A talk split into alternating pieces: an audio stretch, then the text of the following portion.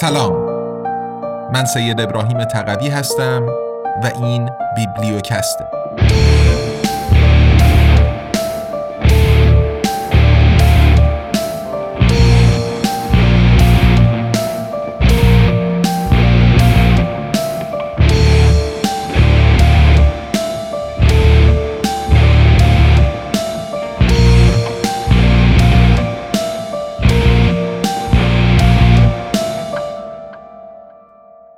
امپراتوری USA قدرت جهانی بیوجدان. نوشته دانیل گنزر برگردان و صدای سید ابراهیم تقوی.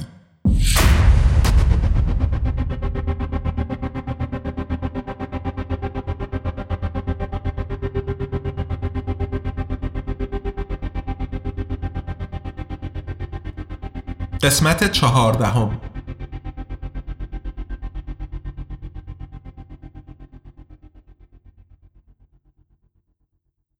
فصل هفتم ایالات متحده و جنگ جهانی دوم ایالات متحده صادرات نفت به ژاپن را در 1941 متوقف می کند. در دایره المعارف برخط ویکیپدیا که نه فقط توسط دانش آموزان بلکه همچنین از سوی معلمان و خبرنگاران نیز بسیار استفاده می شود در مدخل آلمانی زبان تهاجم به پرل هاربر چنین آمده است که این تهاجم غافلگیرانه برای ایالات متحده به کل غیر منتظره بود. ولی این حقیقت ندارد. رئیس جمهور روزولت و حلقه نزدیک همکارانش نه تنها از تهاجم پیشرو مطلع بودند بلکه حتی به عمد با بستن شیرهای نفت به روی ژاپن آن را تحریک کرده بودند. این یک توطعه بود. توافقی پنهانی میان دو یا چند نفر توطعه ها همواره در طول تاریخ وجود داشتند و دارند اما در ویکیپدیا در مدخل مربوط به پرل هاربر این توطعه واقعی با اطلاق عنوان تئوری توطعه از سر باز می شود که ظاهرا از سوی اکثریت مورخان به دلیل کمبود مستندات جدی مردود دانسته می شود. البته که مورخان دیدگاه های متفاوتی درباره پرل هاربر دارند. برخی از آنان از جمله مانفرد برگ استاد دانشگاه هایدلبرگ این رویداد را واقعا حمله قافلگیرانه ردبندی می کنند. برخی دیگر اما نه.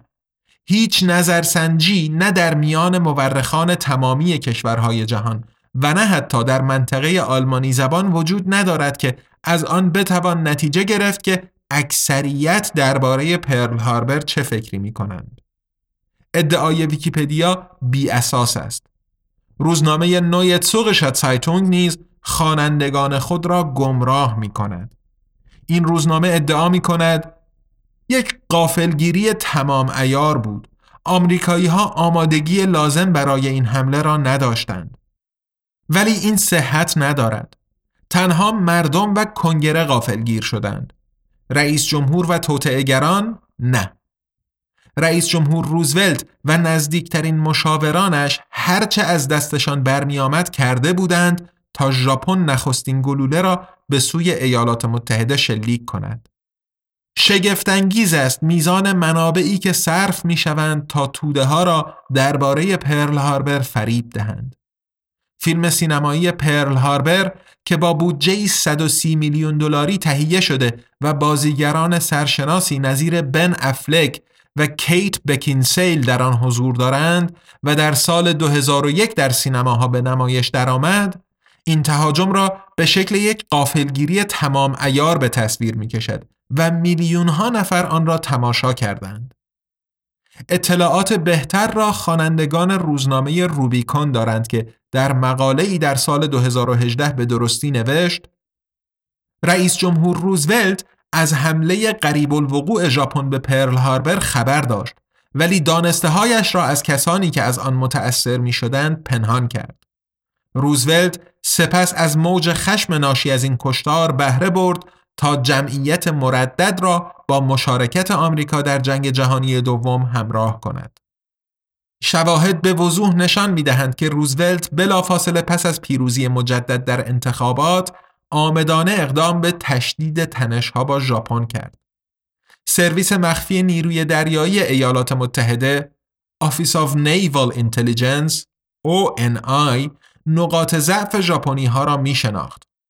آرتور مککالم کارمند ONI در 7 اکتبر 1940 طرحی ارائه کرد که چگونه می توان ژاپن را گام به گام برای حمله به ایالات متحده تحریک کرد.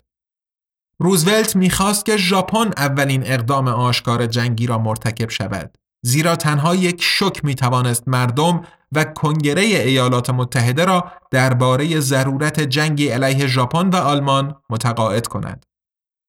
طرح تحریک‌آمیز سرویس اطلاعات نیروی دریایی پیشنهاد می‌داد اسکادرانی از ناوهای سنگین با شعاع عملیاتی گسترده به ژاپن اعزام شود. روزولت به این طرح عمل کرده و در مارس و جولای 1941 با زیر پا گذاشتن قوانین بین المللی ناوگانی ویژه به آن سوی اقیانوس آرام به آبهای سرزمینی ژاپن اعزام کرد تا ژاپنی ها را تحریک کند.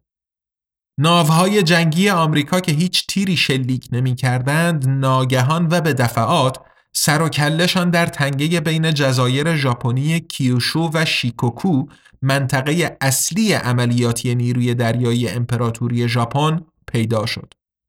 ولی این تحریکات برای ترغیب ژاپن به اقدامی جنگی علیه ایالات متحده کافی نبود. ژاپنی ها به اعتراض دیپلماتیک بسنده کرده و نارضایتی خود را از ورود غیرمجاز ناوهای آمریکایی به آبهای سرزمینی ژاپن اعلام کردند. پیشنهاد دیگر طرح تحریک تجمع تنگاتنگ ناوهای جنگی مستقر در اقیانوس آرام ایالات متحده گرداگرد جزایر هاوایی بود. ناوگان پاسیفیک ایالات متحده باید پایگاه های خود در ساحل غربی آمریکا را ترک کرده و بسیار دورتر در اقیانوس آرام نزدیک به ژاپن مستقر می‌شد. این پیشنهاد را نیز روزولت به کار بست. دریابد جیمز ریچاردسون فرمانده ناوگان اقیانوس آرام این اقدام را اشتباه دانسته و تلاش کرد رئیس جمهور را منصرف کند. انتقاد دریابد این بود که در هوایی اسکله های خشک و نیز ذخیره کافی از مهمات و سوخت وجود نداشت. همچنین روحیه نیروها با دور ماندن طولانی مدت از خانواده هاشان افت می کرد. هوشمندانه تر این بود که بگذارند ناوگان در محل استقرارش در ساحل غربی بماند. ولی رئیس جمهور روزولت بر اعزام ناوگان پاسیفیک به هوایی اصرار داشت. به نظر آدمیرال ریچاردسون چنین می آمد که روزولت کاملا مصمم بود که ایالات متحده را به ورود به جنگ هدایت کند. مجمع الجزایر هوایی در میانه اقیانوس آرام قرار دارد. هونولولو پایتخت هاوایی از سان فرانسیسکو حدود 3700 کیلومتر یا پروازی 5 ساعت فاصله دارد. از توکیو تا هاوایی حدود 6300 کیلومتر یا پروازی 8 ساعت فاصله است. هنگامی که به آدمیرال ریچاردسون دستور داده شد تا در بیانیه‌ای مطبوعاتی اعلام کند که او خود درخواست کرده که ناوگانش در هاوایی مستقر شود از این کار سر باز زد چنانکه ریچاردسون گفت این کار من را یک احمق به تمام معنا جلوه می‌داد پس از آن رئیس جمهور روزولت وی را از فرماندهی ناوگان اقیانوس آرام عزل کرده و در یک فوریه 1941 دریابد هازبند کیمل را به این سمت منصوب کرد. این یکی از این ترفی و نیز چهار ستاره نقره‌ای که بر یونیفرمش می درخشیدند سر از پا نمی شناخت. در طرف مقابل آدمیرال معزول ریچاردسون بسیار سرخورده بود. او به تلخی گفت رئیس جمهور کولهبار نظامیم را برایم بست. طرح تحریک سرویس اطلاعات نیروی دریایی ایالات متحده همچنین پیشنهاد می کرد که دسترسی ژاپن به همه منابع تأمین نفت قطع شود. اینگونه ایالات متحده به بزرگترین نقطه ضعف ژاپنی ها ضربه می‌زد. زیرا ژاپن درست مانند آلمان و ایتالیا نفت اندکی در خاک خودش در اختیار داشت یا اصلا نداشت. برای جنگ تهاجمی که ژاپنی ها در آسیا پیش گرفته بودند، 100 درصد به واردات نفت وابسته بودند. 80 درصد این واردات از ایالات متحده بود. مهمترین کشور صادر کننده نفت در آن دوران و 20 درصد از مستعمره هلندی هند شرقی هلند اندونزی امروزی ژاپن مواد خام را نیز از منچوری وارد می کرد که اکنون بخشی از خاک چین و روسیه است و در آغاز قرن بیستم راه آهن جنوب منچوری را ساخت تا از آن طریق مواد خام را ابتدا به کره و سپس سوار بر کشتی به ژاپن انتقال دهد. در حادثه موسوم به موکدن افسران ژاپنی در 18 سپتامبر 1931 در منچوری خطوط آهن متعلق به خود را منفجر کردند و چین را مسئول آن اعلام کردند. این عملیات پرچم دروغین حیله جنگی رزیلانه ای بود. حربه ای بود که ارتش ژاپن به کار بست تا تجاوز به خاک چین را به افکار عمومی ژاپن غالب کند. نیروهای ژاپنی سپس منچوری را اشغال کرده و آن را مستعمره ژاپنی منچوکو اعلام کردند.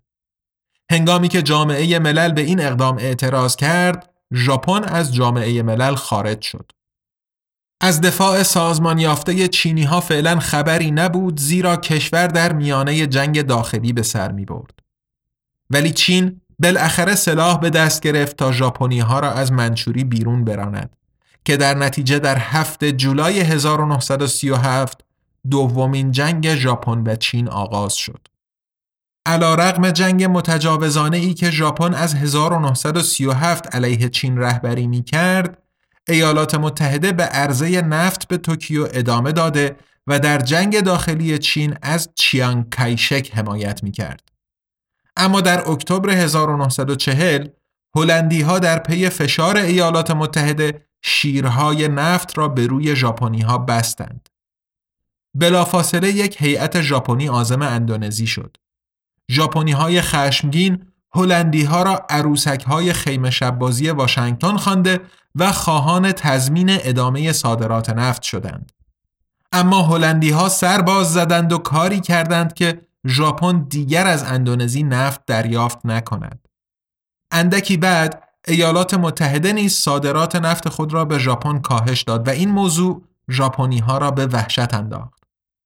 در ماه می 1941 هر گونه تحویل نفت از سواحل شرقی ایالات متحده به ژاپن ممنوع شد.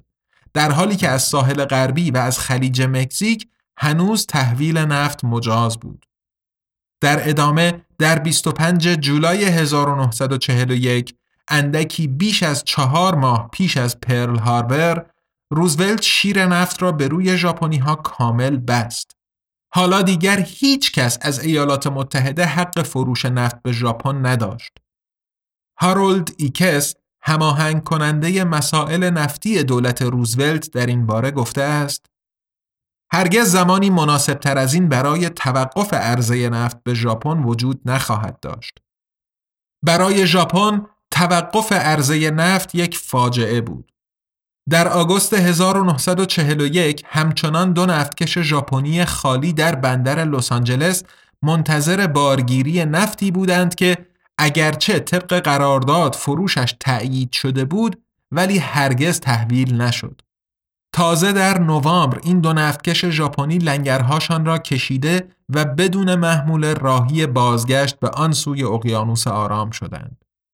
یک آدمیرال ژاپنی در اعتراض گفت اگر تأمین نفتی در کار نباشد رزم ناوها و بقیه ناوهای جنگی چیزی بیش از مترسک نیستند. حق کاملا با او بود و این گونه راه ها همه به جنگ می انجامیدند. استنلی جونز مبلغ مذهبی آمریکایی که به عنوان میانجی غیررسمی میان ژاپنی ها و کاخ سفید عمل می کرد بازی شریرانه روزولت را دریافت. میسیونر جونز در این باره گفته است من مطمئن نیستم که بالاترین مقامات قوه مجریه حکومت ما واقعا خواهان صلح بودند. دیدگاه برخی از مقامات ما به نظر می رسید این باشد که ما با این تحریم نفتی دستمان به خرخره ژاپن رسیده است و خفهش خواهیم کرد. مضاف بر تحریم های نفتی جی پی مورگان و دیگر بانک های آمریکایی در جولای 1941 تمامی اعتبارات ژاپن در ایالات متحده را مسدود کردند. ایالات متحده همچنین تحریمی بر فروش آهن و فولاد نیز وضع کرد. جوزف روشفورتس یکی از کارمندان سرویس مخفی نیروی دریایی ایالات متحده ONI در این باره گفت ما دسترسی آنها به پولشان، سوختشان و تجارتشان را قطع کردیم. ما انگشت پیچ ها را مدام سفت تر کردیم. ابزار دیگری برای خلاصی از این چنگی که برگردنشان بود نمی‌دیدند جز جنگ. به عنوان افسر شناسایی مخابرات ONI روشفورتس کاملا از واکنش ژاپنی ها آگاه بود و پس از حمله ژاپنی ها به پرل هاربر و کشته شدن 2403 آمریکایی ابراز کرد این بهایی به واقع ناچیز بود که ما برای اتحاد ملت باید می پرداختیم.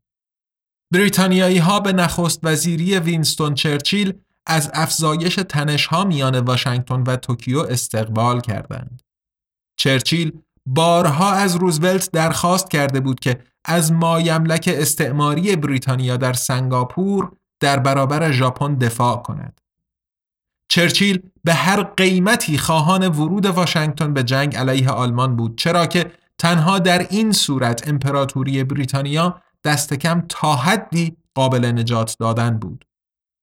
استنلی جونز مبلغ آمریکایی به درستی دریافته بود که واضح بود که بریتانیای کبیر تلاش می‌کرد پای ما را به جنگ اروپایی بکشد همانطور که آقای چرچیل بعدها علنی نیز از آن داشت نخست وزیر ژاپن امیر کنو فومیمارو از قطع صادرات نفت آمریکا و خطر رویارویی با ایالات متحده بسیار نگران بود و بیدرنگ تلاش کرد تا با رئیس جمهور روزولت دیدار کند.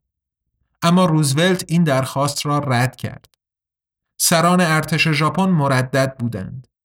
بالاترین مقامات نظامی در 6 سپتامبر 1941 به امپراتور اعلام کردند در حال حاضر نفت نقطه ضعف قدرت و توان رزمی ملی ماست. زمان از دست می رود و توانایی ما برای جنگیدن کاهش می یابد. امپراتوری این گونه از نظر نظامی ناتوان خواهد شد. تیجیرو تویودا وزیر امور خارجه بر این باور بود که ژاپن با زنجیری مدام تنگ تر شونده محاصره می‌شد که با رهبری و مشارکت انگلستان و ایالات متحده ساخته شده است. این دو کشور مانند اجدهایی مکار رفتار می کنند که وانمود می کند خابیده است.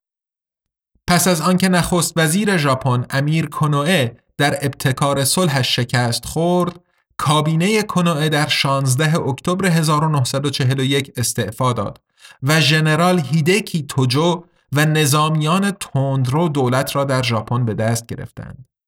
ژنرال توجو اعلام کرد که برای ژاپن تنها یک راه حل باقی مانده است. فتح هند شرقی هلند به منظور دسترسی مستقیم به منابع نفتی آنجا.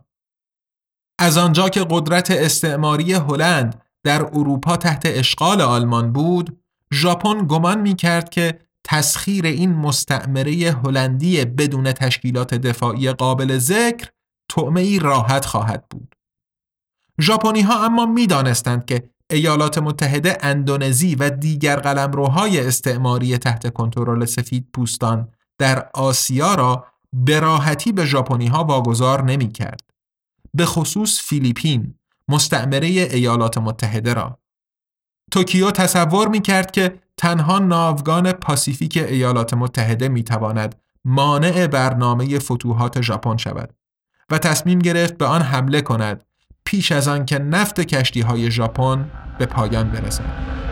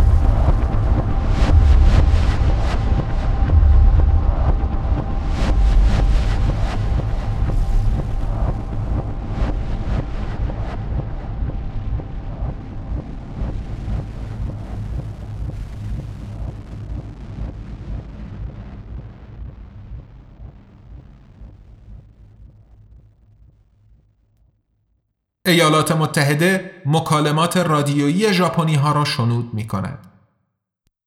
چنانکه خبرنگار آمریکایی رابرت استینت در تحقیقات دقیقش درباره پرل هاربر اثبات می کند، سرویس مخفی نیروی دریایی ایالات متحده ONI موفق شده بود پیامهای مخابره شده هم دیپلماتیک و هم نظامی ژاپنی ها را دریافت و رمزگشایی کند بدون آنکه ژاپنی ها بویی ببرند.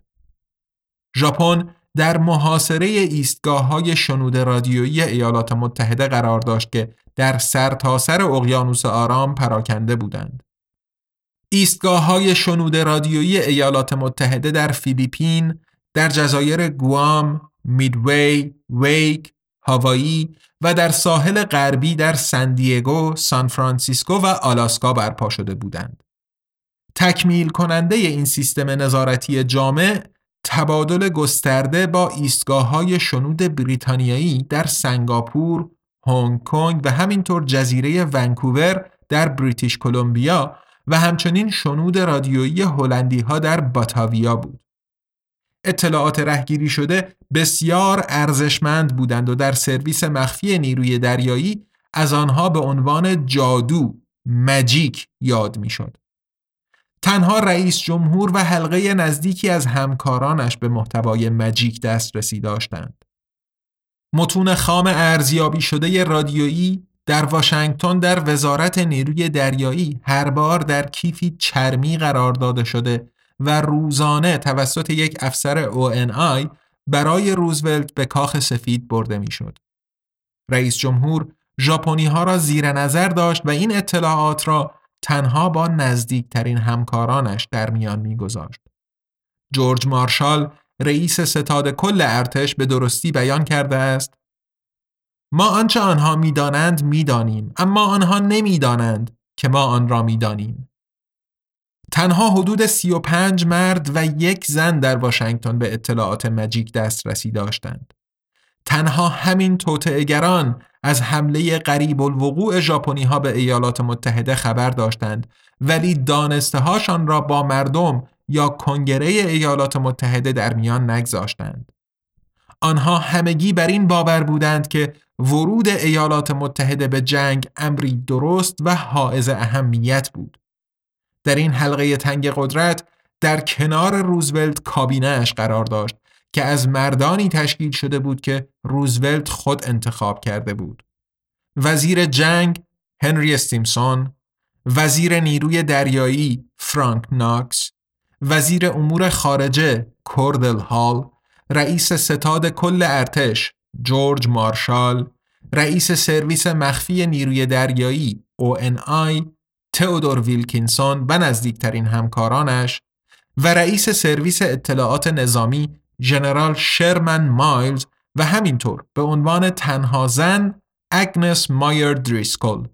بالا رتبه ترین رمزشناس غیر نظامی نیروی دریایی ایالات متحده در واشنگتن. چنانکه خبرنگار آمریکایی جورج مورگنشترن می نویسد تازه پس از جنگ تایید شد. که کدهای مخفی ژاپن ماهها پیش از واقعه پرل هاربر شکسته شده بود و مردانی در واشنگتن که پیامهای رمزی رهگیری شده را میخواندند چنان از نقشه ها و مقاصد ژاپنی ها مطلع بودند که انگار در شورای جنگ در توکیو نشسته بودند. برای آنکه رازشان را هرچه طولانی تر مخفی نگاه دارند، نیروی دریایی ایالات متحده تمامی مأموران شنود و رمزشناسهایی را که در رهگیری و ارزیابی ارتباطات رادیویی ژاپنی ها مشارکت داشتند ملزم به سکوت کرد. هر کس از وابستگان نیروی دریایی که در خصوص عملکرد موفق شنود رادیویی ایالات متحده سخنی فاش می کرد با مجازات حبس و از دست دادن حقوق بازنشستگی روبرو می شد. تهدید کارساز بود بیشتر دستندرکاران رازشان را با خود به گور بردند.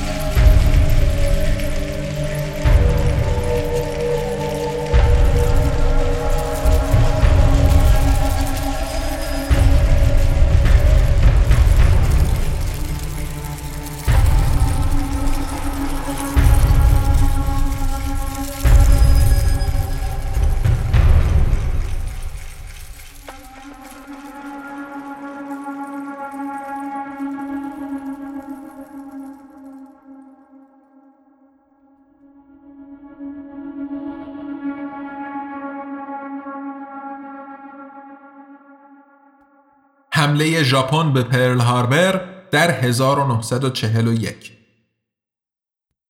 در سال 1941 ژاپن نیروی دریایی قدرتمندی مجهز به ده ناو هواپیمابر در اختیار داشت در حالی که نیروی دریایی ایالات متحده با هفت ناو هواپیمابر به وضوح ضعیفتر بود. دو ناو هواپیمابر USS لکسینگتون و USS انترپرایز در پرل هاربر تحت فرمان آدمیرال کیمل مستقر بودند. مافوق وی آدمیرال هارولد استارک که به عنوان فرمانده عملیات نیروی دریایی ایالات متحده در واشنگتن خدمت می کرد و به اطلاعات ارزشمند مجیک دسترسی داشت می‌خواست از این دو ناو هواپیمابر محافظت کند و به آدمیرال کیمل دستور داد تا با استفاده از این دو ناو هواپیماهای شکاری ارتش را به جزایر ویک و میدوی منتقل کند. USS انترپرایز پرل هاربر را در 28 نوامبر 1941 با مشایعت 11 فروند از جدیدترین کشتی های جنگی ناوگان اقیانوس آرام ترک کرد. USS لکسینگتون در 5 دسامبر 1941 پرل هاربر را ترک کرد با مشایعت 8 کشتی جنگی مدرن. پس از آن دیگر در پرل هاربر ناو هواپیمابری وجود نداشت بلکه فقط ناوهای جنگی قدیمی به جامانده از جنگ جهانی اول در آنجا مستقر بودند. در 25 نوامبر 1941 ایسوروکو یاماموتو فرمانده نیروی دریایی امپراتوری ژاپن به کشتی های تحت امر خود فرمان داد تا از بنادر ژاپن خارج شده از اقیانوس آرام به سمت هاوایی پیشروی کرده و به ناوگان آمریکایی مستقر در آنجا حمله کنند. سرویس مخفی نیروی دریایی ایالات متحده ONI موفق شد فرمان رمزگذاری شده یاماموتو را ردگیری و رمزگشایی کند. فرمان آدمیرال ژاپنی این بود که ژاپن باید با مخفی نگاه داشتن سختگیرانه تحرکاتش و هوشیاری کامل برای مقابله با زیردریایی ها و هواپیماها در آبهای هوایی پیشروی کرده و در آنجا بلا فاصله پس از آغاز درگیری به قوای اصلی ناوگان ایالات متحده آمریکا در هوایی حمله کرده و ضربه مرگبار به آن وارد کند. در هفت دسامبر 1941 ژاپن به فیلیپین حمله کرده و این مستعمره آمریکا را به اشغال خود درآورد. در همان روز ژاپن با ناوگان عظیمی متشکل از شش ناو هواپیمابر و اسکورتی از کشتی های جنگی، رزم ناوها و ناوشکنها به ناوگان اقیانوس آرام آمریکا در پرل هاربر حمله کرد. 27 کشتی جنگی ژاپنی را یک ناوگان سوخت رسان متشکل از هفت نفتکش و همچنین سی زیر دریایی همراهی می کردند. در فاصله اندکی از هوایی 351 هواپیمای ارتش ژاپن از روی ناوهای هواپیمابر ژاپنی برخواسته و پایگاه ایالات متحده را بمباران کردند. از آنجا که کشتی های جنگی آمریکایی تنگ کنار هم در ساحل بودند و بیشتر هواپیماهای آمریکایی هنوز بر نخواسته بودند، هدف قرار دادنشان ساده بود. ژاپنی ها 2403 آمریکایی را کشتند. 164 هواپیما را منهدم و 18 کشتی قدیمی آمریکایی را غرق کردند. پیش از پرل هاربر اکثریت قاطع مردم ایالات متحده با ورود آمریکا به جنگ مخالف بودند. ولی حمله ژاپن فضا را به کل تغییر داده و در ایالات متحده خشم و اندوه ایجاد کرد. زیرا پیش از آن هرگز کشور دیگری ایالات متحده را بمباران نکرده بود. خبر حمله ژاپن هنوز به همه جا نرسیده بود که آمریکایی های جوان داوطلبانه و فوج فوج در دفاتر سربازگیری ارتش ثبت نام می کردند تا از کشورشان دفاع کنند. مردم در بحت و حیرت فرو رفته بودند. پارلمان خشمگین بود و روزنامه ها بر تبل جنگ می کوفتند. هنری استیمسون وزیر جنگ آمریکا که به اطلاعات مجیک دسترسی داشت در دفتر خاطرات خود چنین یادداشت کرد. هنگامی که نخستین اخبار رسیدند که ژاپن به ما حمله کرده است، نخستین احساس من آسودگی بود. بلا تکلیفی به پایان رسیده و بحران به شکلی درآمده بود که تمام ملت ما را متحد می کرد. وزیر جنگ استیمسون مانند رئیس جمهور روزولت می‌خواست وارد جنگ شود. برای هیچ یک از این دو این حمله قافلگیرانه نبود.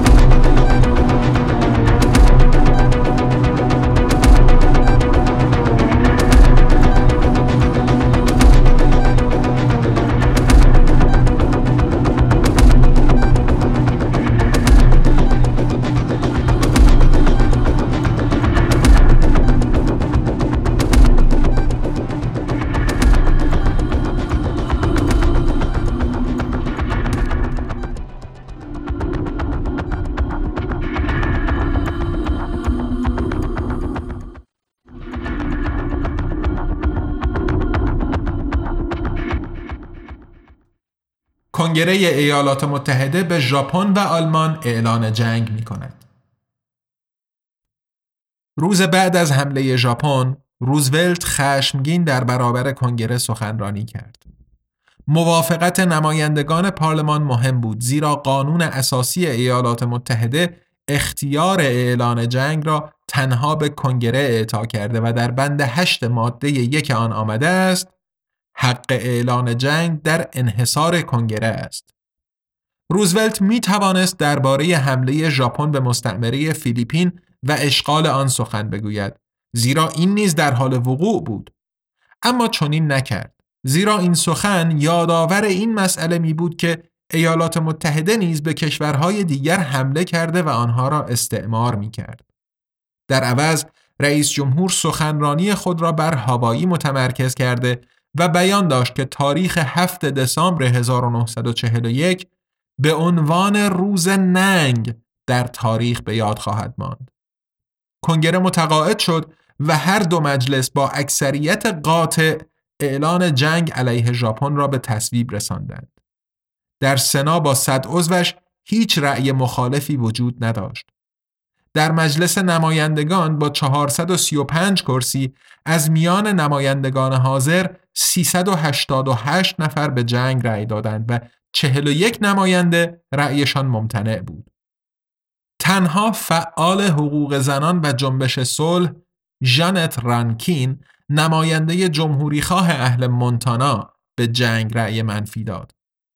با حمایت اکثریت پارلمان رئیس جمهور روزولت در 8 دسامبر 1941 اعلان جنگ علیه ژاپن را امضا کرد. پس از آن آلمان و ایتالیا در 11 دسامبر 1941 به ایالات متحده اعلان جنگ کردند.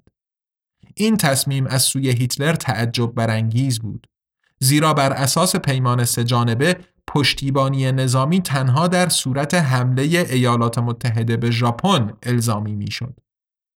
نماینده کنگره ژان ترانکین پیش از این نیز در 1917 به جنگ علیه آلمان رأی منفی داده بود.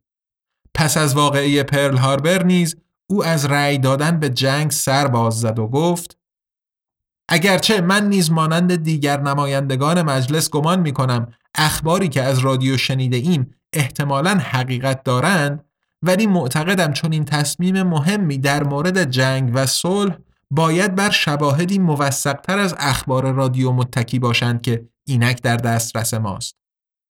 رانکین در ادامه افزود که البته دفاع از ایالات متحده صحیح و حائز اهمیت است.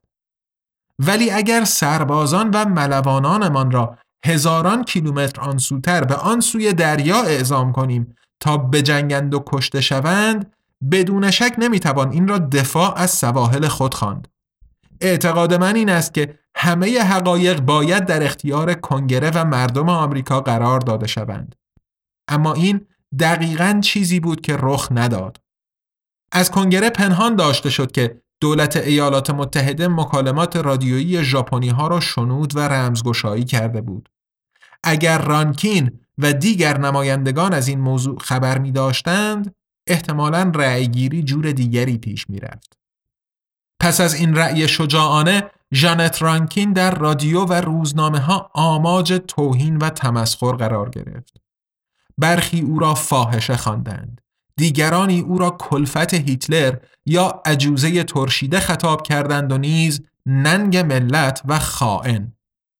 ولی دوستانش به خانهاش آمده و از او در آن دوران سخت حمایت کردند. رانکین به آنها گفت من دیگر هیچ ندارم مگر راست کرداریم. برخی برایش نامه ارسال کرده و اعلام کردند که شجاعتش را تحسین می کنند. کانزاس گازت نوشت احتمالاً صد مرد در کنگره می‌خواستند کاری را بکنند که او کرد ولی هیچ یک شهامت انجامش را نداشت. حامیان او می‌دانستند که فعالیت های جانت رانکین همیشه پایبند سیاست های معطوف به صلح و حقوق مدنی و اصل خانواده بشری بوده است. در هندوستان او با فعال صلح مهاتما گاندی ملاقات کرده بود. اما آرای او علیه جنگ پایان فعالیت سیاسیش در ایالات متحده را رقم زدند. پیش از کریسمس 1942 هنگامی که دوره خدمتش به پایان می رسید او بار دیگر در برابر کنگره سخن گفت و استدلال کرد که روزولت به عمد امکان دیگری جز حمله برای ژاپن باقی نگذاشته و با تحریم نفتی از نظر اقتصادی پنجه بر گلوی توکیو نهاده است. روزولت در پی جنگ بود اما کنگره همیشه با آن مخالفت می کرد تا آنکه پرل هاربر موجی از تغییر موضع ایجاد کرد و روزولت اعلان جنگش را به دست آورد. ژانت رانکین اشاره کرد چه بخت و اقبال بلندی دارد رئیس جمهور و افزود آیا واقعا تنها بخت و اقبال بود؟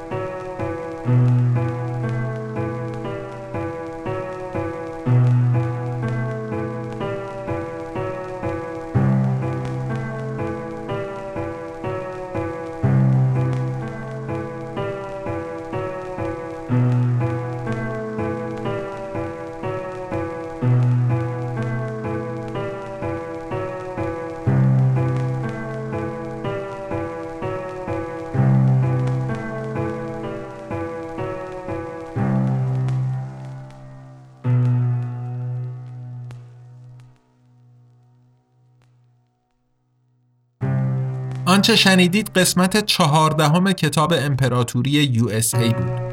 نوشته دکتر دانیله گانزر که با ترجمه و صدای من سید ابراهیم تقوی در فصل چهارم پادکست بیبلیوکست میشنوید. پی‌نویس ها و منابع استفاده شده در متن کتاب در هر قسمت رو می‌تونید تو لینکی که در توضیحات پادکست اومده مشاهده بفرمایید. بیبلیوکست زیر مجموعه ای از انتشارات آزادنامگانه. یه انتشارات مستقل تأسیس شده در برلین که کتابهای الکترونیک و صوتی به زبان فارسی رها از سانسور منتشر می‌کنه و از اونجا که بخش اعظم مخاطبش یعنی جامعه فارسی زبان در ایران دسترسی به پلتفرم های بین المللی برای خرید محصولاتش نداره این آثار رو همزمان در قالب پادکست بیبلیوکست به کارگردانی و مزین به موسیقی لرد ارس به رایگان در اختیار عموم قرار میده. کتاب های قبلی آزادنامگان یعنی کوالیتی لند، ابرقدرت ریاکار و بهار به صورت کتاب الکترونیک و صوتی تو پلتفرم های مختلف برای فروش عرضه شدن و دوستانی که تمایل و دسترسی به این پلتفرم ها داشته باشن می‌تونن خریداریشون کنن. کتاب های الکترونیک آزادنامگان روی Google Play Books و Apple Books منتشر میشن و کتاب صوتی روی پلتفرم های متعددی که لینک هاشون توی صفحه هر کتاب روی سایت آزادنامگان قرار داده میشن. همونطور که عرض کردم آزادنامگان یه انتشارات مستقله که با هدف تقویت آزادی بیان و مبارزه با سانسور راه اندازی شده و ادامه پیدا کردن کارش در گروه همراهی و حمایت شماست. شما می‌تونین با دنبال کردن آزادنامگان در شبکه های اجتماعی، منتقل کردن نظرات، انتقادات و پیشنهاداتتون و همینطور معرفی ما به دوستان و آشنایانتون به همون در مسیری که پیش گرفتیم کمک کنید. برای حمایت مالی از آزادنامگان هم می‌تونین غیر از خرید محصولاتش از لینک های حامی باش، PayPal یا SubscribeStar که در توضیحات پادکست قرار داده شدن استفاده بفرمایید. در فصل چهارم بیبلیوکست ما با هفته یک قسمت پنج شنبه هر هفته در خدمتتون خواهیم بود و خوشحال میشیم از دریافت بازخوردهای مثبت یا منفی از شما شنونده های عزیز. پس با ما همراه بمونید. تا قسمت بعدی بیبلیوکست ارادتمند تقدیم